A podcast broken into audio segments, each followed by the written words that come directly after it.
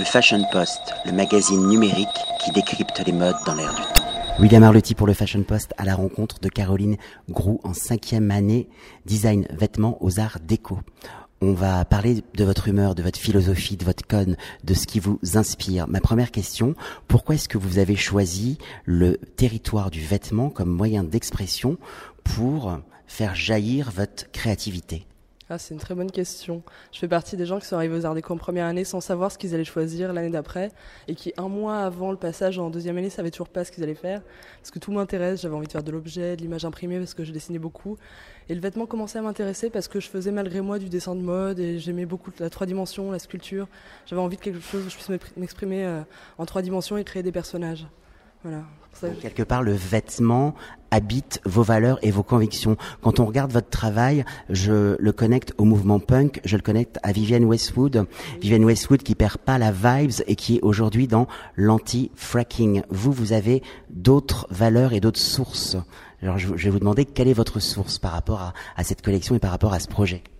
Alors, je me suis beaucoup inspirée d'un mouvement activiste euh, qui s'appelle l'Animal Liberation Front. Donc c'est la faction abolitionniste euh, proche de l'action directe de, des mouvements pour les droits des animaux. Et c'est vrai qu'ils ils sont très connectés à un univers, à des sous-cultures punk, euh, des sous-cultures adolescentes, très revendicatrices. Et du coup, on retrouve cette esthétique dans mon travail. Euh, c'est vrai que la comparaison flatteuse est assez... légitime, légitime. on retrouve des couleurs primaire, il y a le bleu qui incarne le bleu du travail, il y a le jaune fluo qui est un peu comme un signe d'alerte. Comment est-ce qu'on arrive à transformer un uniforme qui est fonctionnel, pratique, qui protège? Comment est-ce qu'on arrive à le transformer et à le réinterpréter pour le faire descendre dans la rue? Parce que dans votre collection et dans les volumes qui sont un peu king size, il y a justement cette idée de donner le vêtement à la rue. Euh, ça, c'est assez simple en fait. J'ai aucune formation technique traditionnelle au départ. J'ai eu longtemps un gros blocage avec la technique. Je ne savais pas coudre, euh, je ne savais pas faire les finitions. Et puis un jour, je me suis débloquée en me mettant à construire les choses euh, avec beaucoup de naïveté. je vais voir des détails techniques qui me plaisent. Et au lieu d'essayer de, demander comment ils sont faits, je vais essayer plein de choses pour les retrouver moi-même. en les construisant autrement en fait. Donc c'est beaucoup de jeux faux, semblants ma collection. En fait, je pourrais vous montrer après, j'ai beaucoup de, poches plaquées qui n'en sont pas en fait. C'est la surface donne l'impression d'une poche plaquée, mais c'est des incrustations. Du coup, ça me permet aussi de, transformer ça à ma façon en supprimant toute surpiqûre, par exemple. Euh, je réutilise aussi des, matières que je trouve belles, euh, parce que qui sont des matières fonctionnelles. Par exemple, toutes mes matières fluo sont une, matière inifugée, mais à côté de ça, je, lui retire sa fonction en la faisant cohabiter avec un, jersey de coton qui est tout à fait inflammable, par exemple. C'est vraiment de l'extraction de, de détails comme ça. Je me réapproprie. C'est une façon de s'enflammer et de se protéger par rapport à des valeurs. Vous travaillez avec cette idée, vous savez, la mode aujourd'hui, elle évolue. Avant, euh, on préparait les designers à devenir des stars, des divas, à être au sommet de la pyramide. Vous, dans votre processus, il y a l'idée du partage et l'idée de la collaboration, ce qu'on pourrait appeler un crossover euh, ou des collections capsules, mais vous, vous travaillez avec un collectif d'artistes. C'est un peu votre dimension warholienne, puisque Andy Warhol faisait ça avec la Factory. Alors, qui sont les... bah, il faut, il faut, il sait bien avoir des, références. Alors, euh, qui sont les artistes avec qui vous collaborez et pourquoi et comment vous les avez rencontrés?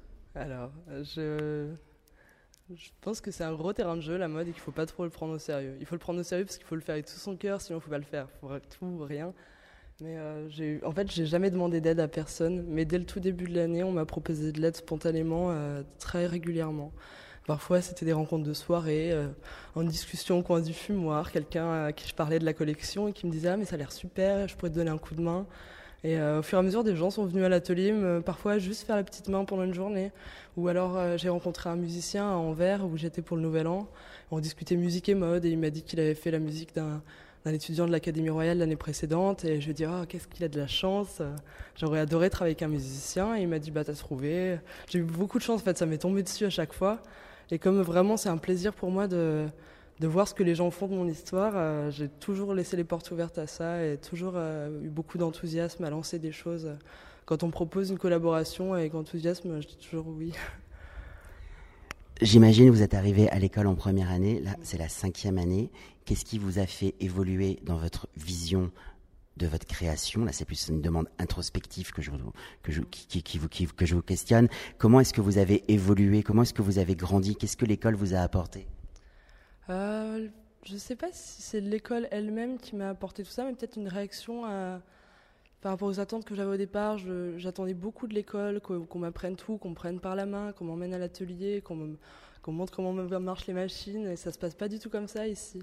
Et euh, j'ai perdu beaucoup de temps à être dans une sorte de frustration et de critique de la pédagogie au lieu de me dire euh, j'ai un énorme terrain de jeu, j'ai tous ces ateliers ouverts, euh, il suffit d'essayer 15 fois, de se planter 15 fois et puis les techniciens sont pas méchants, au bout d'un moment quand ils nous voient se planter 15 fois, ils viennent donner un coup de main. Donc voilà, j'ai eu, comme je disais tout à l'heure, une appréhension avec la technique, mais dès lors que je l'ai surpassé, je trouve que cette école m'a appris justement à, tirer le mieux de tout ce qu'on a sous la main. Le meilleur de soi-même, ça sera la conclusion, avec des belles valeurs. Merci beaucoup. Avec grand plaisir, c'est des questions intéressantes. Ça fait plaisir aussi. C'est un miroir, un interview, hein, donc euh, il faut qu'on ait un échange des deux côtés. Merci beaucoup, Caroline. Le Fashion Post, le magazine numérique qui décrypte les modes dans l'air du temps.